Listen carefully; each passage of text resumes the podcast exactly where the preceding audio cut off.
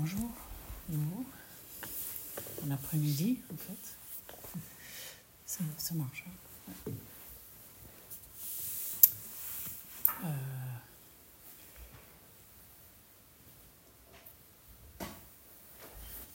Oui, j'avais pensé qu'on aurait pu mettre le Zoom et inviter les gens ailleurs, parce que c'est dimanche. Bon, j'ai oublié. Euh, de suivre les talks euh, au Portugal ou en Angleterre, je ne sais pas.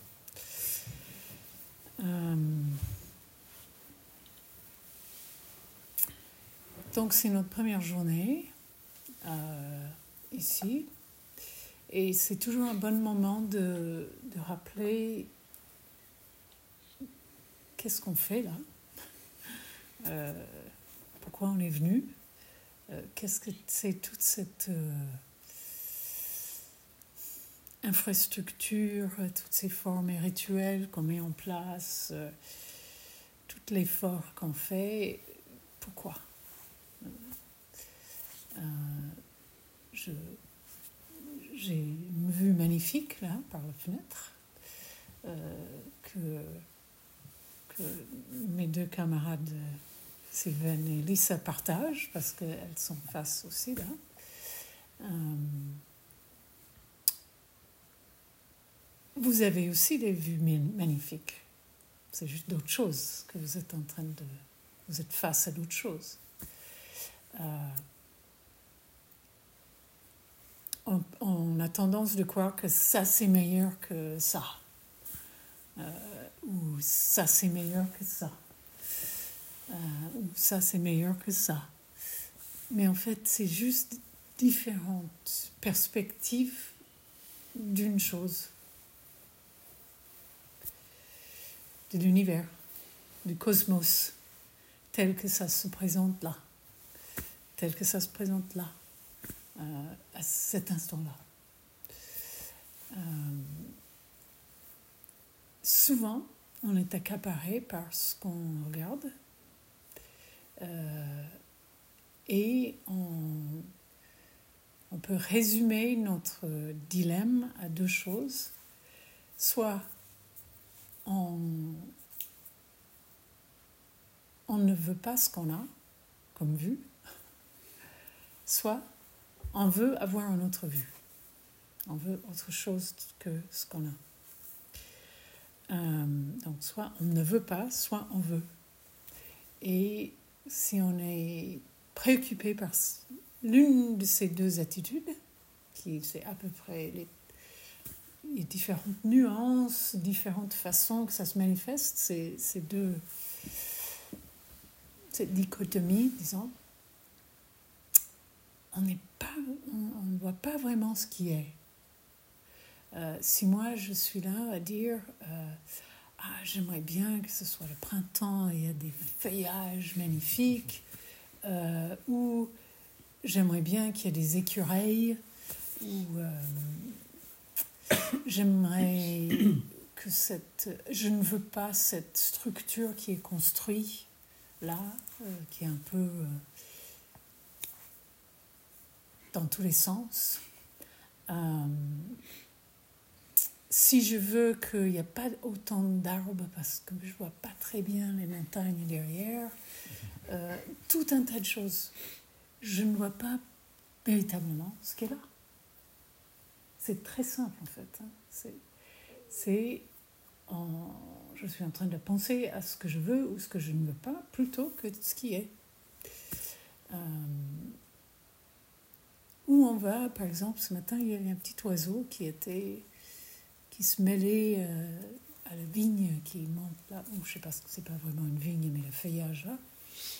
Et puisque j'étais dans cette attitude de, je veux des écureuils ou des, euh, comment on appelle, des chipmunks, des, mmh. pas trop. Chipmunks, des, ah, si. Bon. C'est des tout petits, oui, il y a un mot. C'est Alvin et les chipmunks. Enfin, c'était des, des, des scènes animées, des petites bêtes qui chantent. Bon. C'est, peut-être que c'est nord-américain. C'est nord-américain. Non, c'est nord-américain. C'est nord-américain. Okay, bon. Donc, encore plus de raisons que ça ne peut pas être. Mais pour l'instant, je, mon esprit a joué un tour en disant « Ah, c'est un chipmunk, c'est un chipmunk. » Mais en fait, c'était un oiseau. Mais je ne voyais pas vraiment l'oiseau parce que je pensais que, ou je voulais que, Euh, où je projetais que c'était autre chose. Euh, où il y avait, ce matin, le soleil est magnifique. Ceux qui étaient, vous qui étiez assises là, vous étiez baignés de ce soleil à un moment. Au moins Luciana était, je ne sais pas. Peut-être les autres étaient en train de faire leur yogi, je ne sais pas. Mais c'était un soleil qui faisait ça, c'était magnifique. Euh, on... On pouvait avoir l'idée qu'on veut que ce, ce soleil reste, que ce soit reste tout le temps là, comme ça, euh, ou que euh, ça remplit tout, toute la pièce. Il faut enlever ces murs pour que toute la pièce peut être baignée de soleil. Ça semble un peu rigolo, mais si on regarde bien, on fait ça tout le temps, avec différentes choses. Euh, que ce soit avec notre vie, ce qu'on considère être juste notre vie, parce que ça, c'est une grande illusion. Hein. C'est, ma vie et ta vie, c'est la même chose. Euh, tout est un. Donc, c'est, c'est difficile de dire ma vie est différente que la tienne. Euh, ça ne peut pas être autrement à cet instant. La vie est, est elle. Et donc, on a chacun notre aperçu de ça, selon où on est placé dans la pièce, euh, selon la façon quand on est assis. Euh, souvent, je, j'observe ce que les gens font. Souvent, les gens, ils ont les yeux fermés. Et donc là, on se détourne véritablement de ce qui est. Euh, on se détourne de... Euh,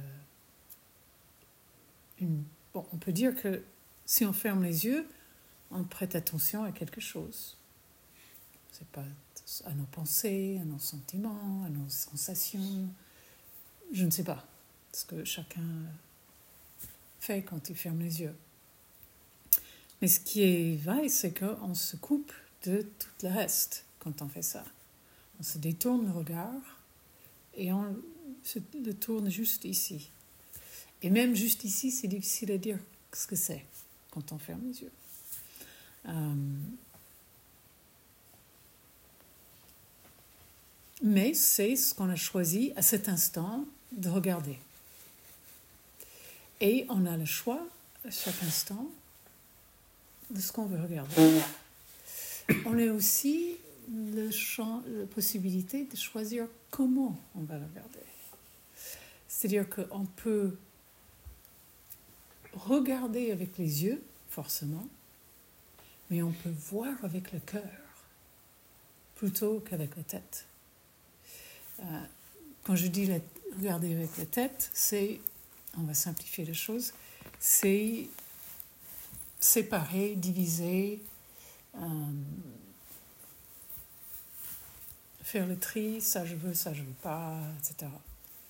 Quand on voit avec le cœur, c'est on revient à l'unité et on accueille juste ce qui est, euh, sans vouloir qu'il y a des écureuils plutôt que des oiseaux, que ce soit printemps plutôt qu'hiver, euh, qu'il y a cet arbre et pas un autre.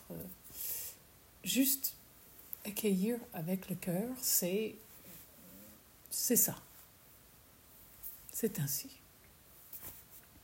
Et tout, notre, tout ce qu'on met en place ici, je, je, je reviens, hein, où j'ai commencé.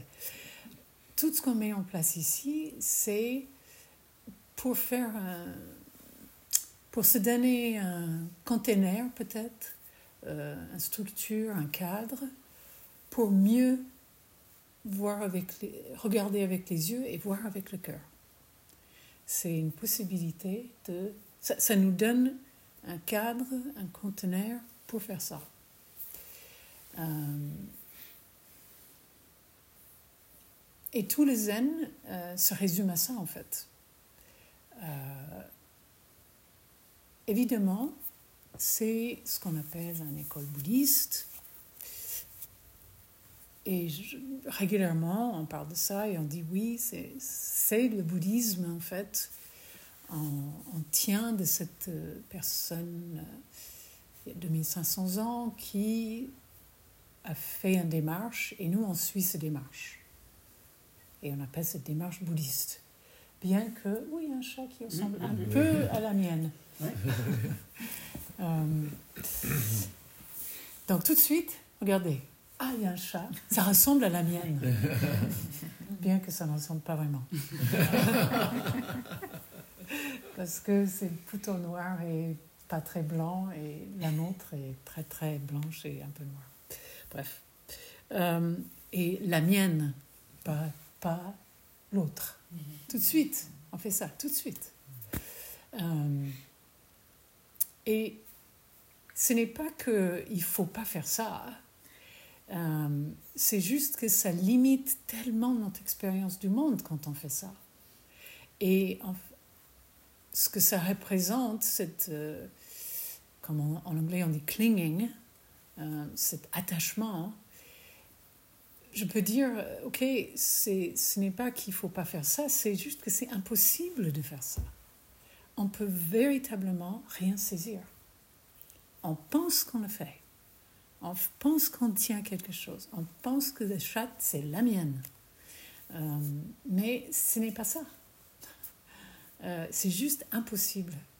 Et on va rentrer dans, je vais venir à ça, on va rentrer dans ce terrible enchaînement de ce qu'on appelle, ce que le Bouddha, quand il a fait son chemin, c'était le, le dukkha, le, le malaise, euh, l'angoisse, euh, parce que c'est impossible. C'est impossible de ne pas mourir, en fait. Et c'est impossible d'éviter que tous les gens qu'on aime meurent. Et c'est impossible de faire en sorte que les gens qu'on n'aime pas meurent. Quand ils vont mourir, quand on veut qu'ils meurent, et cetera. Mais on veut ça. Bien qu'on on ne dit pas, on ne veut pas mourir. Et notre, la tragédie de notre esprit qui est brillante et qui peut faire toutes les séparations, qui peut faire des choses extraordinaires, qui peut, on peut communiquer euh, à une vitesse euh, plus vite que la lumière. Enfin, on, on peut parler au téléphone, on peut euh, regarder. Je me souviens quand j'étais petite, il y avait des trucs un peu space age, un téléphone où on pouvait regarder la personne sur l'écran pendant longtemps en parler. C'était vraiment considéré comme un fantasme. Ben, on le fait tout le temps. On le porte dans notre main. Dans notre, main. Notre esprit, cette tête qu'on a, je dis la tête, cet esprit euh, humain est extraordinaire. Mais c'est aussi ça qui nous donne la conscience qu'on va mourir. Et on fait la séparation entre la vie et la mort. Le chat, là, les autres, ils font pas vraiment, ils n'ont pas cette même conscience de la vie et la mort. Ils ont un instinct de survie, mais ils ne vivent pas constamment avec cette idée que je vais mourir et je veux... Euh, c'est horrible, en fait. C'est l'horreur de notre vie, c'est qu'on sait qu'on va mourir. À chaque instant, c'est possible qu'on va mourir. Et on chante ça le soir. Laissez-moi respectueusement vous rappeler, avec le plus grand respect, la vie et la mort sont à l'importance ultime, suprême, extrême. Euh, et le temps s'écoule sans cesse tout le temps, tellement vite, tellement vite, tellement vite. Le chat était là, maintenant ce n'est plus. C'est très vite. Je ne sais pas, peut-être quelqu'un d'autre le voit, mais... Euh, et notre vie, c'est comme ça aussi.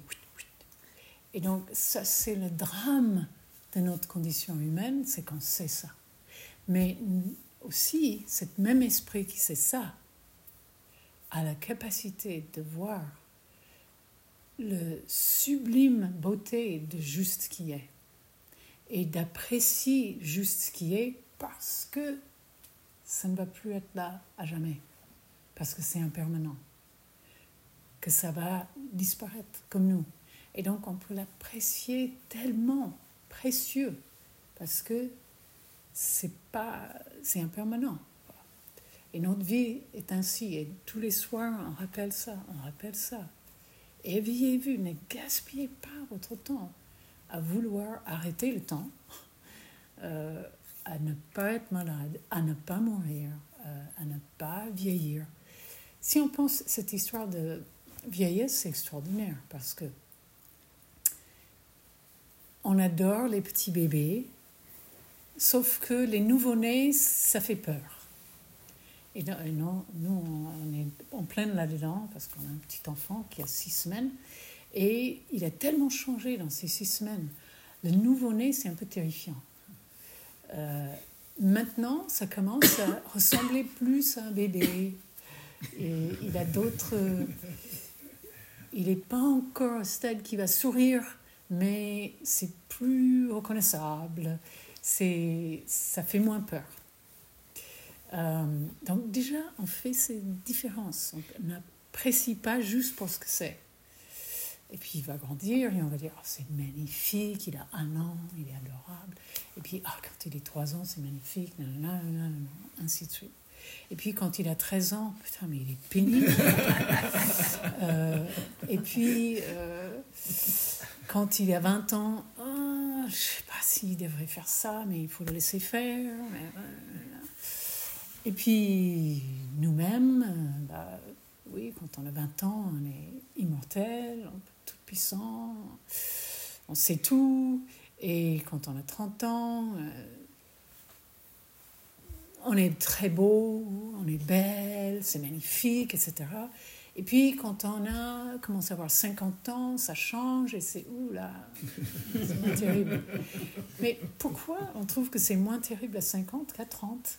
Enfin, c'est, c'est vraiment étonnant euh, qu'on n'apprécie pas juste notre corps, notre visage, toute chose telle que c'est, plutôt que de la comparer avec un autre âge, un autre visage, une autre façon d'apparaître.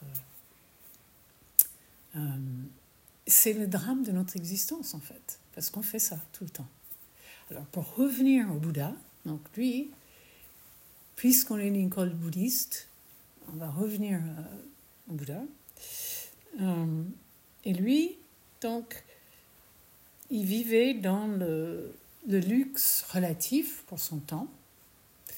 Euh, il descendait d'un lignée de seigneurs. On ne sait pas très bien si c'était les rois, les princes, les, les chefs. En tout cas, c'était des boss, quoi. C'était des gens qui avaient... qui était à l'aise, qui avait confort relatif à leur époque. Et son père ne voulait pas que, euh, qu'il voie tout ce qu'on ne veut pas voir. Surtout, il ne voulait pas qu'il voie la vieillesse, la maladie, la mort, toutes les choses horribles, entre guillemets.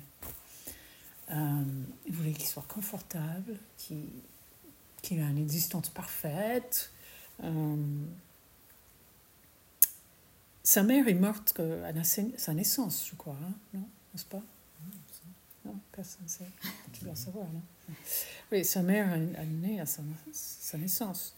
Donc, déjà, ça, c'est pas terrible quand même. Mais son père ne voulait pas qu'il souffre, en fait. Et donc, il le mettait, il se détournait le regard de tout ce qui était désagréable et il l'a plongé dans le confort, l'indulgence, la complaisance, et cetera. Euh, et puis, il y a différentes versions, mais à un moment, il a vu un vieillard, il a vu quelqu'un malade et il a vu les morts. Et il s'est dit, mais attends, c'est quoi cette histoire? C'est quoi? Ben, effectivement, on va mourir, on va vieillir et on va être malade. Et donc, il a laissé tout tomber, y compris sa femme et son enfant, qui est discutable par longtemps. Euh, ce qui, je, je, parfois, on dit, euh, c'est inadmissible, il n'aurait pas dû faire ça, et cetera. OK, par le critère de notre temps, on dit ça. Est-ce qu'on peut voir que son chemin, ce qu'il a fait, on ne doit pas suivre ça? C'est-à-dire que, comme on dit souvent, ne cherche pas à marcher dans ses pas, cherchez ce que lui, il a cherché. Et ça dépend de sa vie à chacun. Euh, chacun doit trouver sa voie selon ses circonstances, selon la situation, selon les gens, le... la façon que sa vie se présente ici maintenant. Cherchons la même chose. Alors, qu'est-ce qu'il a cherché? Il cherchait à comprendre que cette euh, vieillesse, maladie est morte. Et il voyait que tous les conforts qu'il avait, toute cette vie protégée qu'il avait, n'empêchait pas du tout ces choses-là.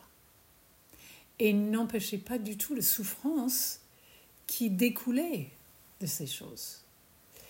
Et donc, il dit, ben, ça ne doit pas être la réponse. De juste se mettre dans les conforts, de se détourner de tout ça, euh, de se séparer de ça, d'essayer de se séparer de ça. En fait, ça, il n'y avait aucune libération, il n'y avait aucune fin de souffrance dans ça. Donc, il a dit, OK, je vais essayer de trouver. Et tout, tout, il a essayé toutes les techniques de, et ils étudiaient avec tous les sages qui étaient disponibles à son époque, dans l'Inde, ce qui est aujourd'hui l'Inde, à cette époque. Et il s'est plongé dans, disons, plutôt que l'indulgence, on dit indulgence en français, c'est, en anglais, c'est peut-être pas ça, dans le confort, il s'est plongé dans la privation, il se privait. Donc, il, il se plongeait dans la privation. Je ne sais même pas si ça, c'est un mot en français, mais il se privait plutôt que de se tout donner. Donc, il allait dans le sens opposé. Donc, il n'avait pratiquement que d'habits, euh, il ne mangeait pas, il ne se lavait pas, euh, il ne se coupait pas les cheveux, il ne s'occupait pas de son corps, parce que l'idée de cet enseignement, ce chemin qui suivait, c'était que on peut arrêter les souffrances en ne pas s'attachant à vouloir euh, préserver le corps, euh, ne pas ressentir les choses, ne pas essayer de euh, être attaché à ce corps, disons. Si on ne s'occupe pas du corps, ben, on ne va pas souffrir du corps. C'était un peu plus ou moins comme ça. Je résume très, d'une façon très simpliste, mais dans le zen, comme on sait, on est plutôt simpliste. Euh, ça ne veut pas dire que ce n'est pas profond, euh, mais c'est, grosso modo, ça c'est les grandes lignes. Et il, après avoir fait ça un certain temps, il s'est rendu compte que ça non plus, ça n'empêchait les souffrances. Il, il souffrait autant, juste d'une autre façon. Et euh, il voyait que tous ses camarades et lui n'étaient pas libres. Ils étaient vraiment coincés, toujours, euh, dans c- cet attachement à quelque chose euh, qui était... Ça dépendait, mais chacun était attaché à ne pas manger, ou manger beaucoup, manger bien, ou pas manger... Euh, soigner le corps d'une façon impeccable ou ne pas soigner du tout, euh, s'engager dans le, les fêtes et les festins de, de, des palais ou se retirer entièrement de la société et se reculer dans la forêt. Les deux ne marchaient pas, entre guillemets. Ils ne se sentaient pas libres et ils souffraient autant. Et donc, il s'est dit, OK. Il, se, il y avait un souvenir de quand il était enfant. Et il regardait son père qui était dans les champs, je ne sais pas exactement ce que c'est. L'image, c'est toujours quelque chose de bucolique. bucolique. Euh, et il se souvenait d'un sentiment de bien-être et de paix euh, inconditionnel, disons. Et donc, il dit, bah, je vais regarder ça. Qu'est-ce que c'est que ça, alors euh, Et donc, il s'est placé sous un arbre et il est juste pendant longtemps, il y a différentes versions de combien de temps, juste disons longtemps. Il est resté là et euh, il a traversé toutes les... Euh, on, a un texte, on a eu un texte récemment dans le groupe d'études où on disait il a traversé les huit stades de la méditation, euh, tout un tas de différentes euh, choses qu'il a traversées. Selon les traditions bouddhistes, on va élaborer selon ces choses-là. Euh, en tout cas, il a regardé ses démons, ce qui représente dans le bouddhisme traditionnel Mara, euh, la figure du diable presque, qui le défiait, qui, toutes les névroses qu'il avait, toutes les angoisses, tous les problèmes, tous les doutes qu'il pouvait avoir sur lui-même, surgissaient. C'est notre histoire ici sur les coussins. On passe par ça. Tout vient... Euh,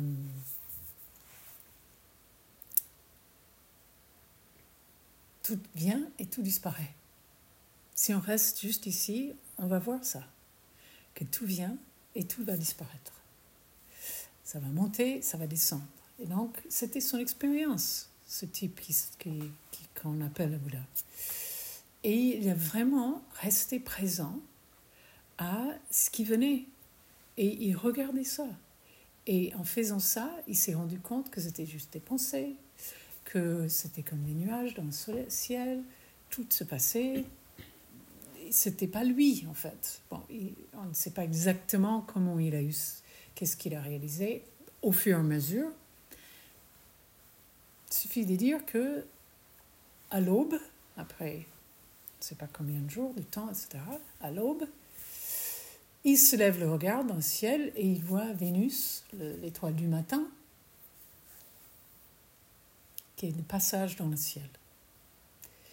Euh, et toute la sidération de voir ça, l'horreur aussi, parce que c'est là et puis ça passe, la sublime beauté de juste ça dans le ciel, tout est un à cet instant, et on dit, il s'est éveillé, ou c'est-à-dire que il s'est éveillé, il, il a vu ce qu'il n'avait pas vu auparavant. Euh, qui était, c'est comme s'il était endormi. Il, s'est vu, il a vu que tout était toujours là, cette unité de temps et espace, que tout était tel quel, et il n'avait pas vu ça parce qu'il cherchait d'autres choses dans tous les sens, et cetera. Dans le zen, on a cette insistance sur le fait qu'il dit, dans différentes traditions, il y a différentes choses qu'on dit qu'il dit, mais le zen insiste sur, il dit, euh, quelle merveille, quelle merveille, euh, tous les êtres, moi et tous les êtres, euh, à travers le temps et l'espace, sont simultanément éveillés.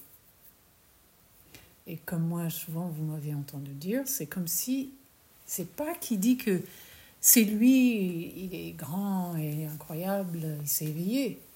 C'est presque comme s'il se rend compte que ah, tous les autres étaient déjà là et lui, il vient d'arriver à la fête. Il est arrivé en retard, en fait, à la fête. Tout le monde était déjà là. Tout le monde est déjà là et lui, il vient d'arriver. Il se rend compte de ça. Euh, en... Réalisant ça, il se rend compte que les autres ne le voient pas non plus. Enfin, il, y a certaines, il ne sait pas, il y a certainement des gens qui le voient, mais il, il, comme il sait que lui, il n'a pas vu, il voit le comportement de ses camarades ou de sa famille et il voit que lui, ils n'ont pas, eux, ils n'ont pas vu ça. Qu'ils sont éveillés, mais ils ne le voient pas. Et c'est de là qui découle toute la pratique zen, en fait. Euh, on dit que tout le monde est Bouddha, mais on ne se voit pas, on ne le voit pas. Euh, on n'a que ouvrir le journal ou ouvrir euh, notre ordinateur pour se rendre compte que beaucoup, la majorité du monde autour de nous n'a pas vu ça. On voit ça par leur comportement et notre propre comportement, parce que parfois on fait la même chose que Donald Trump. Enfin, je, chaque jour, je, ce matin, je lis un truc que Trump a fait, il dit, et c'est juste que ça, ça, c'est à plonger dans le désespoir. Si on ne savait pas que bah lui aussi, lui aussi il est Bouddha, lui aussi cette même nature, c'est juste qu'il ne le voit pas. Et il le manifeste qu'il ne le voit pas en plein jour, vingt-quatre heures sur vingt-quatre. Euh, nous aussi, en fait, avec nos désirs d'être plus jeune, ne pas être malade. De, enfin, c'est pas que c'est, c'est mauvais de ne pas être malade, mais on ajoute, comme on dit,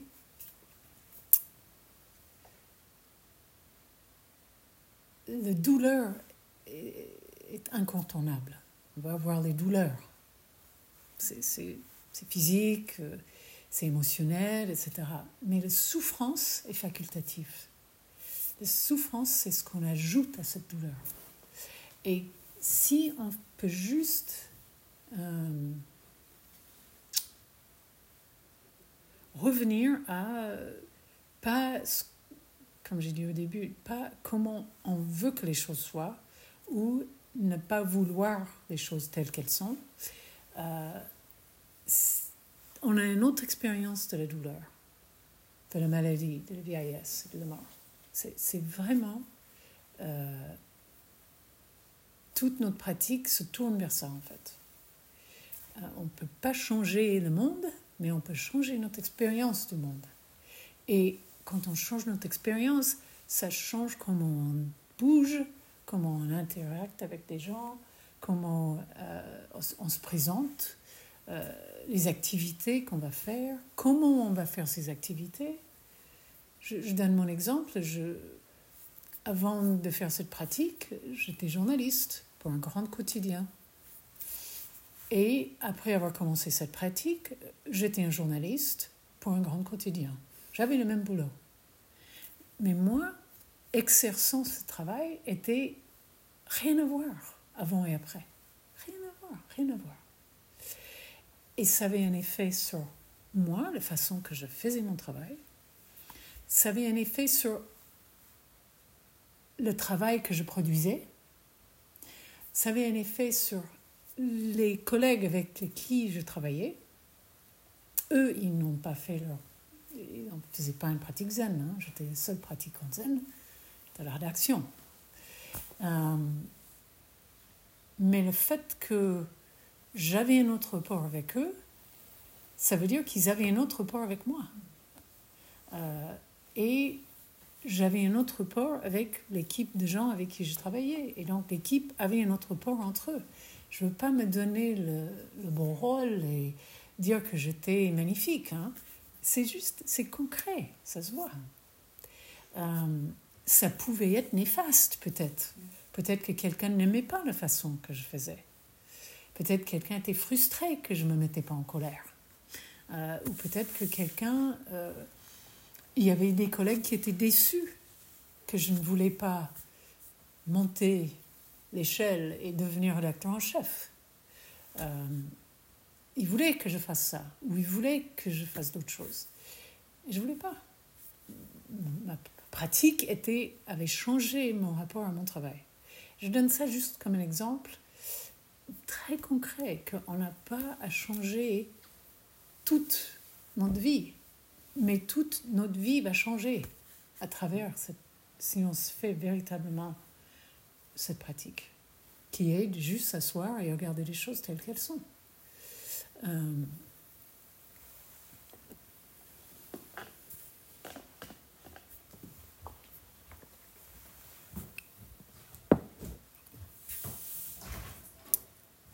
Un exemple, c'était bon, notre cuisinier s'en va parce qu'il doit faire la cuisine pour nous. Il fait ça pour nous. Euh, il fait ça parce que lui, il ne veut plus rester là. Euh, si, il ne veut plus, plus rester là parce qu'il veut faire la cuisine pour nous, en fait. Et hier, quand on discutait avec nos hôtes, Gilles et, et Anne, et Anne racontait les stages qu'elle fait ici et qu'elle fait venir les cuisiniers parce que c'est beaucoup euh, pour eux de faire trois repas par jour. Et, et c'est vrai. Euh, dans un autre contexte, ce sera beaucoup pour Adrien de faire trois repas par jour pour nous, tout le temps. Pendant sept jours, c'est énorme, quoi, comme boulot. Et je comprends que Gilles et Anne, c'est beaucoup. Ils mangent différents. Les autres stages, ils ne mangent pas comme nous. C'est-à-dire que ils vont, voilà, elle a dit que ils ont, c'est végétarien le soir et à midi, non. Donc déjà, ça change. Ils ne mangent pas en orioki. Donc l'orioki, ça simplifie énormément. On n'a pas à réfléchir beaucoup.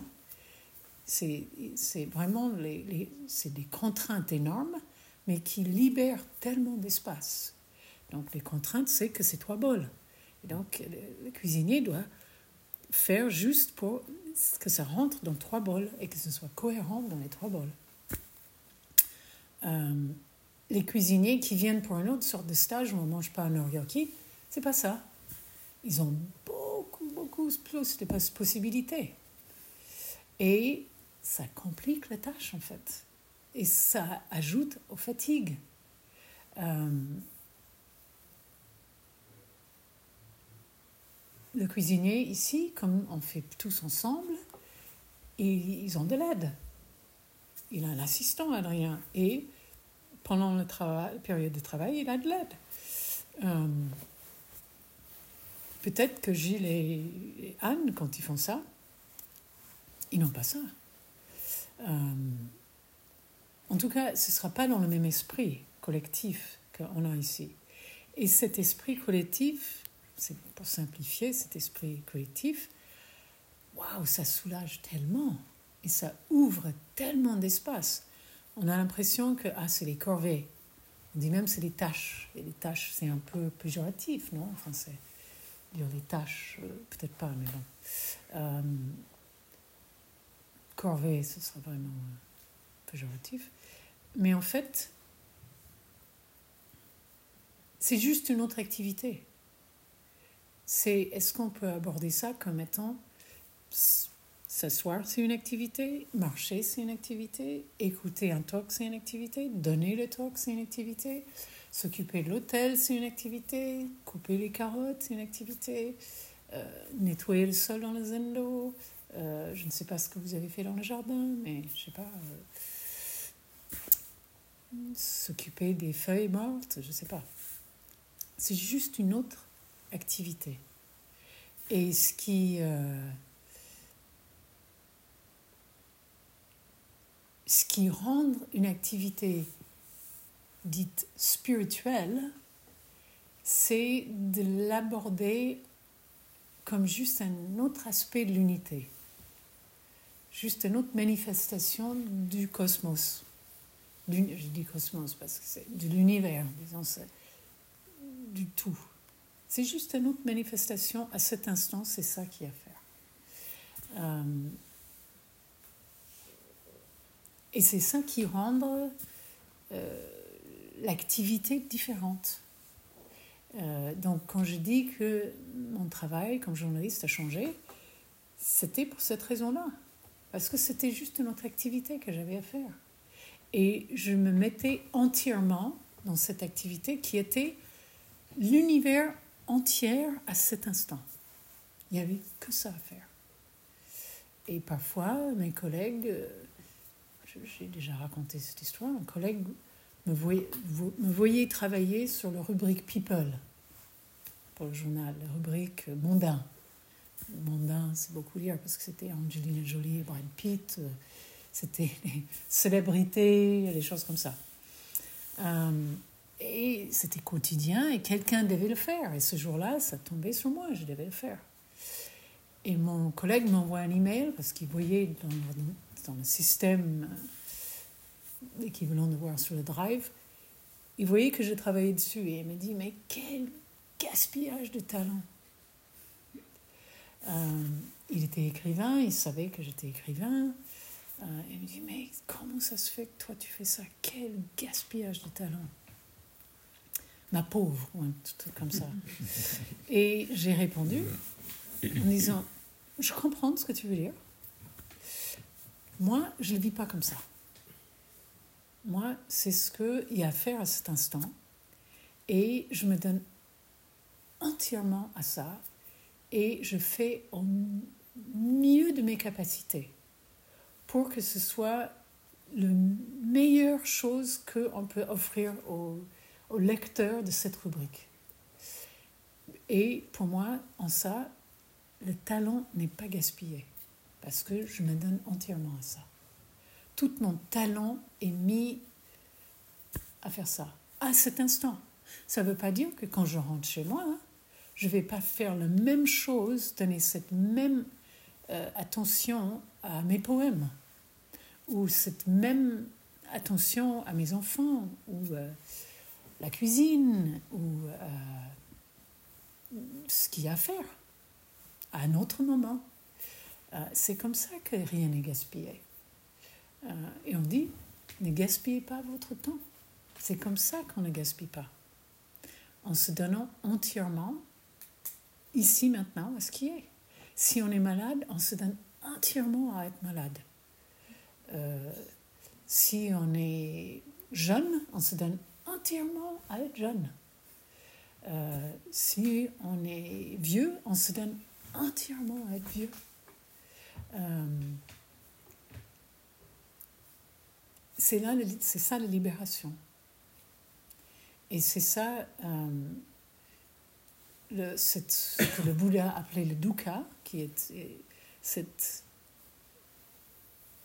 cette malaise fondamental qu'on ressent, qui peut être très, une grande souffrance, ou ça peut être juste énervant, euh, frustrant, euh, juste mal à l'aise.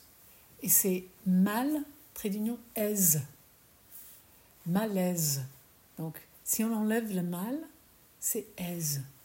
On est à son aise quand on peut ne pas être accaparé par toute cette dualité que notre esprit crée et euh, qui nous éloigne de cette unité fondamentale qui est le nôtre. C'est le nôtre. C'est qui on est véritablement. C'est notre vrai visage. Comme on dit, c'est notre vraie nature, c'est qui on est. Si on cherche, je ne sais pas qui je suis, ben, c'est là, il faut revenir à ça. Revenir, revenir, revenir. Euh, avant qu'on a commencé à diviser.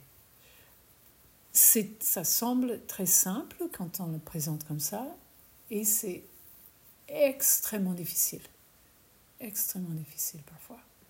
Parce qu'on est tellement habitué, conditionné à d'autres choses.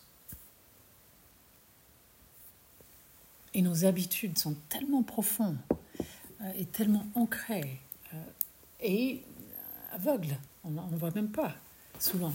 Les autres nous voient faire des conneries et les, soit bloqués dans nos points aveugles, mais nous, on ne le voit pas parce que c'est aveugle. Par principe, c'est aveugle. Je regarde, parlant d'aveugle, je mets mes lunettes et je regarde mes notes pour juste pour... voir si j'oubliais quelque chose que je voulais dire, ou que j'avais pensé dire. Euh, alors, donc oui, cette, euh, quand je dis que le zen va revenir à cette euh, fondamentale euh, vue, que, on, va, on va dire que la vue du Bouddha, c'était que tout le monde est déjà éveillé, que tout, tout est, tout est, et tout le monde est. À cet instant. Euh, le Bouddha aussi a compris que, et ça l'avait freiné pendant un moment, euh, qu'il était impossible, impossible de faire en sorte que quelqu'un voit ça.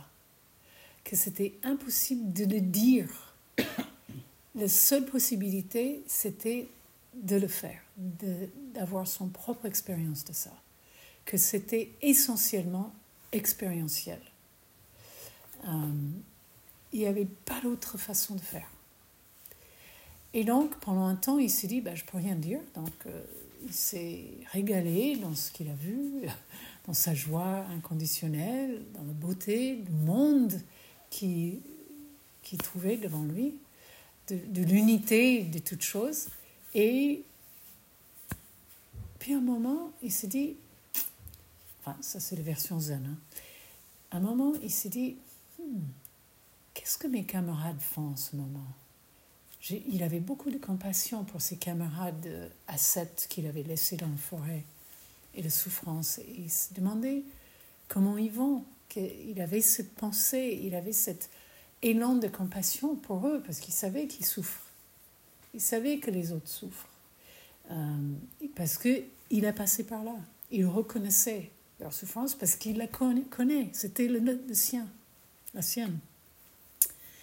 Et donc il dit, je vais aller les trouver. Et donc, il va les trouver. Et eux, ils ont vu tout de suite qu'il y avait quelque chose de différent.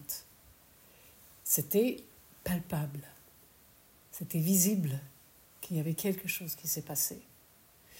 Et on lui a demandé, où est-ce que tu étais ? Tu, tu, as dé, tu t'es détourné du chemin, de la, de la voie, parce que tu as dû manger, tu es habillé, tu...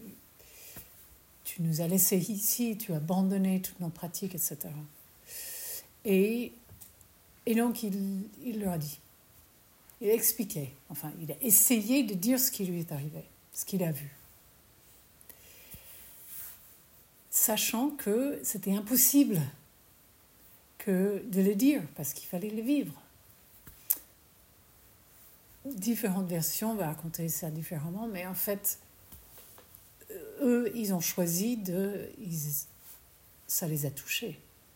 Et donc, ils ont décidé de, de suivre, d'essayer de faire ce qu'il a fait, de suivre ce qu'il appelait la voie du milieu. La voie du milieu étant pas l'extrême.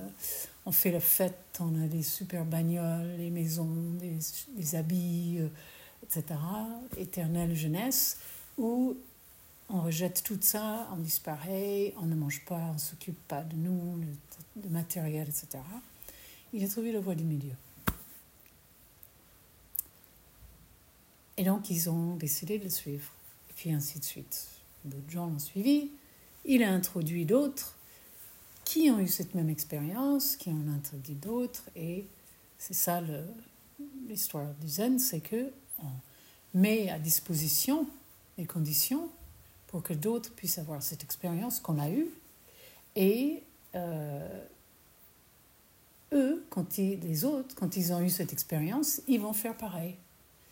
Euh, une des particularités dans le zen, c'est que on, ceux qui l'ont réalisé reconnaissent quand l'autre l'a ré, réalisé et dit « Ok, maintenant, toi, c'est à toi d'aller vers les autres et les partager aussi. » Donc c'est ça la particularité du zen. D'autres écoles bouddhistes ne fonctionnent pas comme ça, pas exactement comme ça. Mais ça ne fait rien, ça c'est des détails, parce que tous suivent ce même chemin, cette même voie du milieu, à leur façon, avec différents rituels, différentes formes, différentes paroles.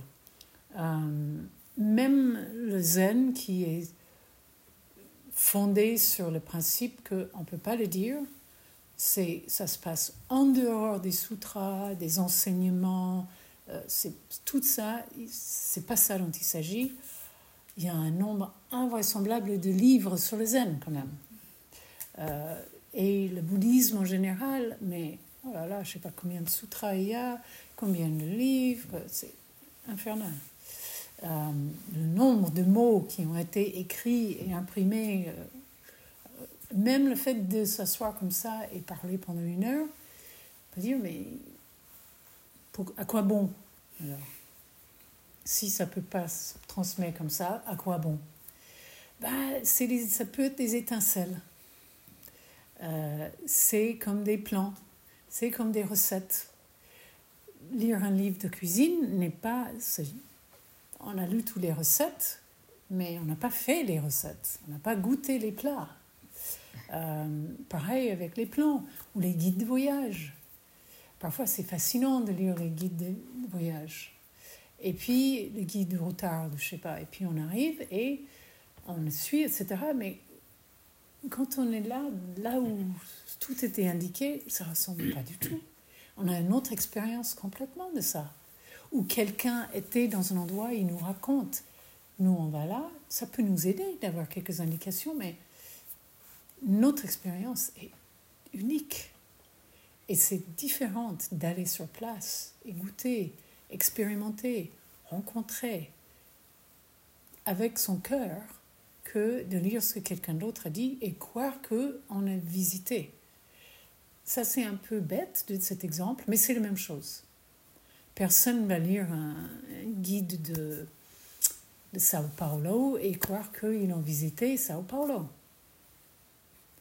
Euh, personne ne va lire les recettes de Otto Lengue, qui est un grand cuisinier du moment, et croire qu'ils ont fait les, le plat.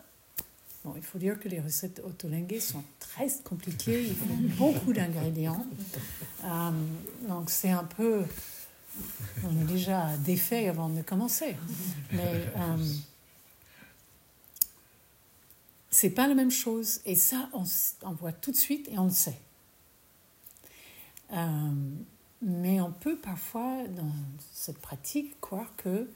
Alors moi, je suis là, je vous raconte plein de choses. Et vous vous dites, ah oui, c'est vrai, c'est intéressant. Ou, elle raconte n'importe quoi, mais c'est pas comme ça. Euh, Peu importe votre opinion sur ce que je dis, c'est pas ça qui est intéressant. Ce qui est intéressant, c'est, ok, quelle est votre expérience ici maintenant? Quelle est ton expérience de la vue que tu as devant toi? Quelle est ton expérience de voir avec le cœur? C'est ça qui est important. C'est pas si, si ce que j'ai dit était bon ou mauvais, ou ce qui j'avais raison ou non. C'est pas ça. Euh, et le Bouddha lui-même disait ça. Il dit, ne crois pas ce que je dis. Expérimente pour toi-même. Euh,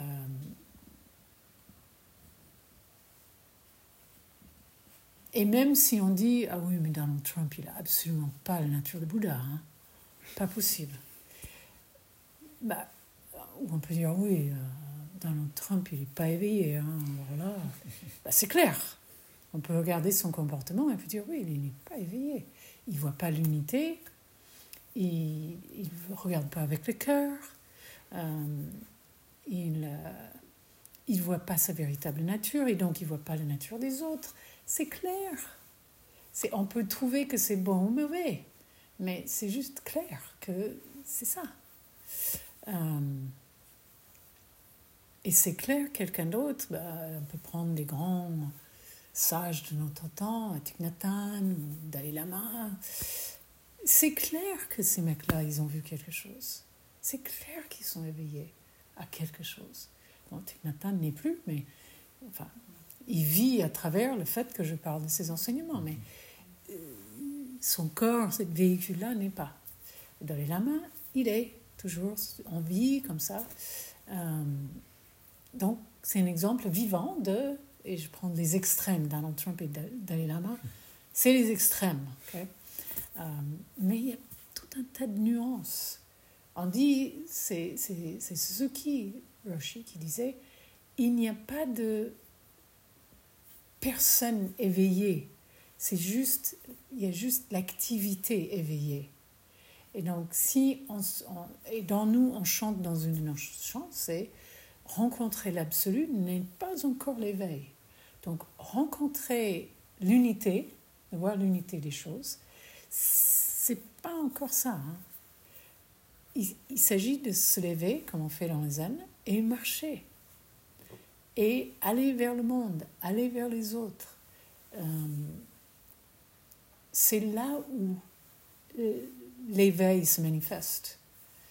Euh, la porte s'ouvre quand on voit l'unité, la non-séparation, quand on voit notre véritable nature, qui on est véritablement. Mais tout se joue dans la manifestation de ça, ou comme on dit souvent, l'actualisation. ce qui est le plus difficile. Parce que euh, c'est facile de s'asseoir sur un coussin toute la journée pendant sept jours et se sentir euh, à l'aise.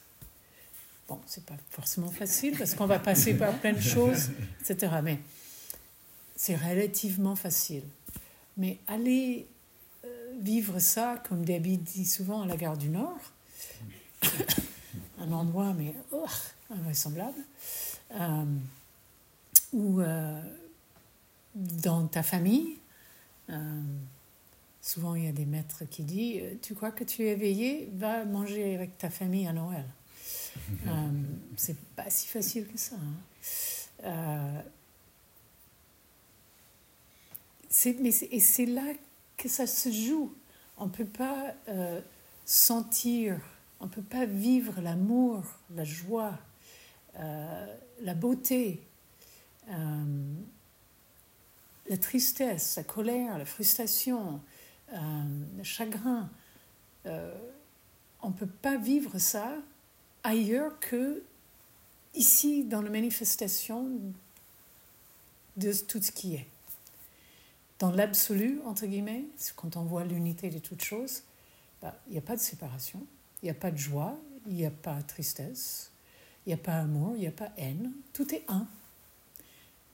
Mais quelle, quelle, horreur, quelle horreur, quelle vie.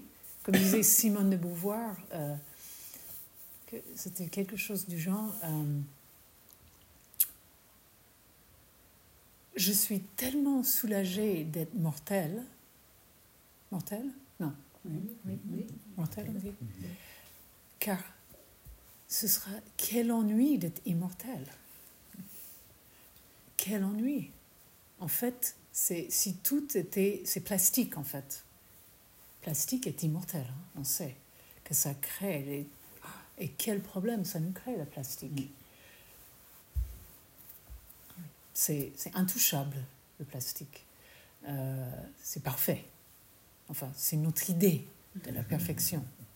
Euh, ou comme Leonard Cohen, qui disait... Euh, il y a un... feuille, une fêlure dans toute chose. C'est comme ça que la lumière rentre. Si c'était parfaitement euh, étanche, disons, euh, il n'y aura pas de lumière. Euh, donc, est-ce qu'on peut apprécier l'impermanence de notre être en, en, en appréciant, en accueillant juste ce qui est ici maintenant ? Et en appréciant, parce que ce ne sera jamais plus là. Hein. Déjà, l'instant où j'ai dit ça n'est plus. La respiration que j'ai inspirée là n'est plus. Euh, ça passe tellement vite. Tellement vite.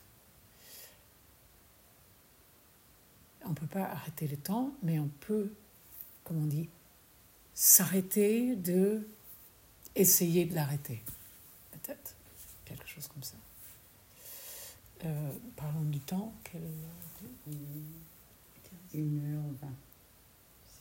Ok, parfait. Si. C'est peut-être assez de mes paroles pour aujourd'hui, mais si vous avez des questions ou des choses à partager, ce qui est... si quelque chose vient, si c'est pas clair, ou si ajoutez votre expérience. C'est toujours précieux d'entendre les paroles des autres.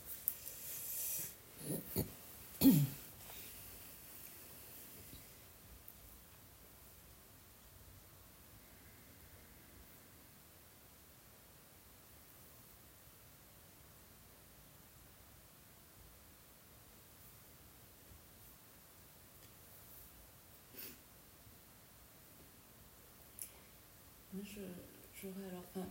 une forme de question, mais je ne sais pas encore vraiment comment la formuler. Mais euh, dans la nuance entre la préférence et le renoncement aussi. Enfin, je pense que ça vient d'un rapport intérieur, mais euh,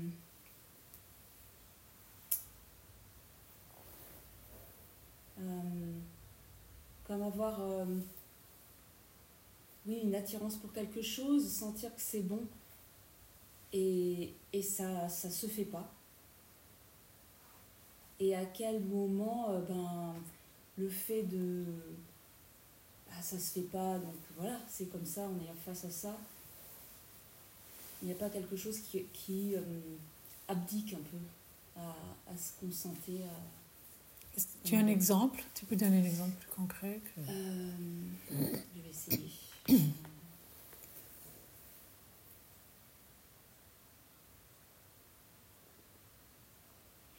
Un exemple très simple avec ma mère. euh, voilà, elle, elle, elle, est, elle est vieille et... Euh, Et j'ai envie de profiter des, des quelques années, euh, voilà, du, du temps avec elle.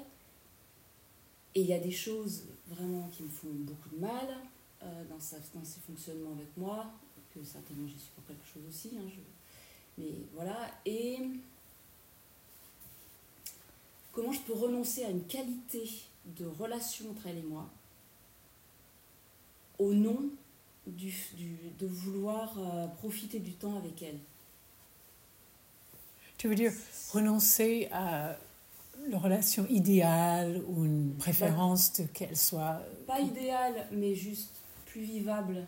Oui. Ouais, plus... Oui, donc que ce soit autre, en fait. Oui, que ce Peu soit importe autre. si c'est... Ouais. Voilà, mais que ouais. ce soit autre. Ouais. Voilà, c'est assez... Et, et en, en, donc, si je comprends bien, si, si tu renonces à cette autre relation que tu aimerais... Euh, tu as l'impression de ne pas respecter quelque chose en toi ou, oui, je suis partagée. Quand tu lui abdiquer. Voilà, ouais. Et à la fois, je répondrai à, à l'envie de, bah, d'honorer le temps avec elle. Mmh. Mmh. Dans un, on, on peut voir que cette préférence qu'on a, ce désir qu'on a, souvent on dit que c'est les désirs les problèmes, mais c'est pas tellement les désirs, c'est l'attachement au désir qui est le problème. L'attachement à ce désir que j'aimerais que ce soit autre, euh, c'est ça qui cause la souffrance en fait. Effectivement, si il y a des, des, des comportements euh, entre violents ou ne pas de ne pas être vu ou euh, les choses blessantes dans la relation, effectivement, ça, ça fait de la douleur aussi, hein, ça cause de la peine.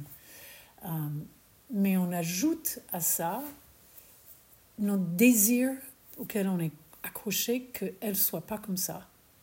Elle ne soit pas comme ça et la relation ne soit pas comme ça. Et donc, la peine qu'on sent dans cette relation est rendue encore pire, si on peut dire, par ce désir qu'on a que ce soit autrement.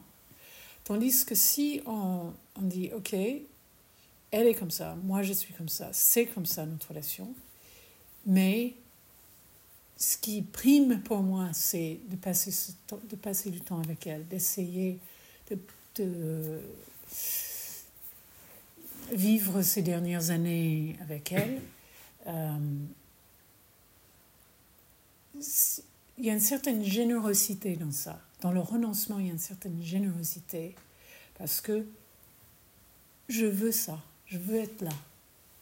Même si les conditions, je peux lâcher mon attachement à quelles conditions je le veux. Euh, et on peut être étonné que ça change donc la relation. Ça change euh, parce que nous, on n'est pas...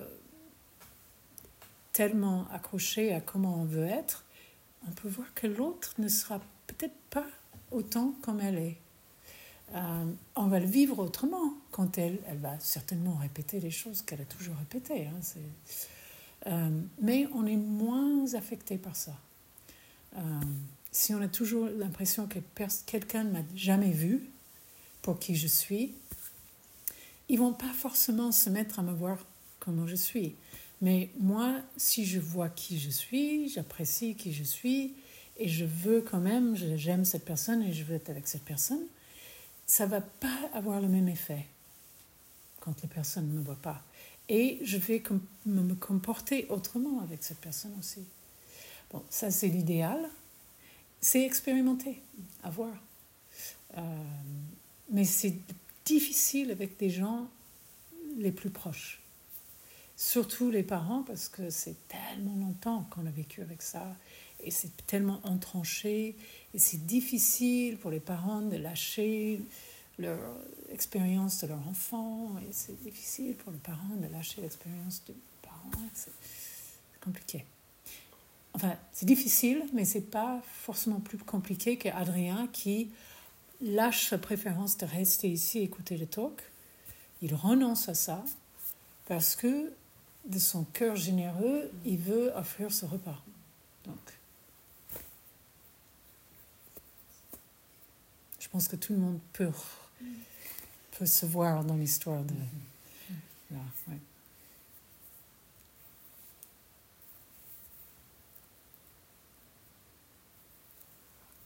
Euh, on est temps. Euh, il est vingt-cinq.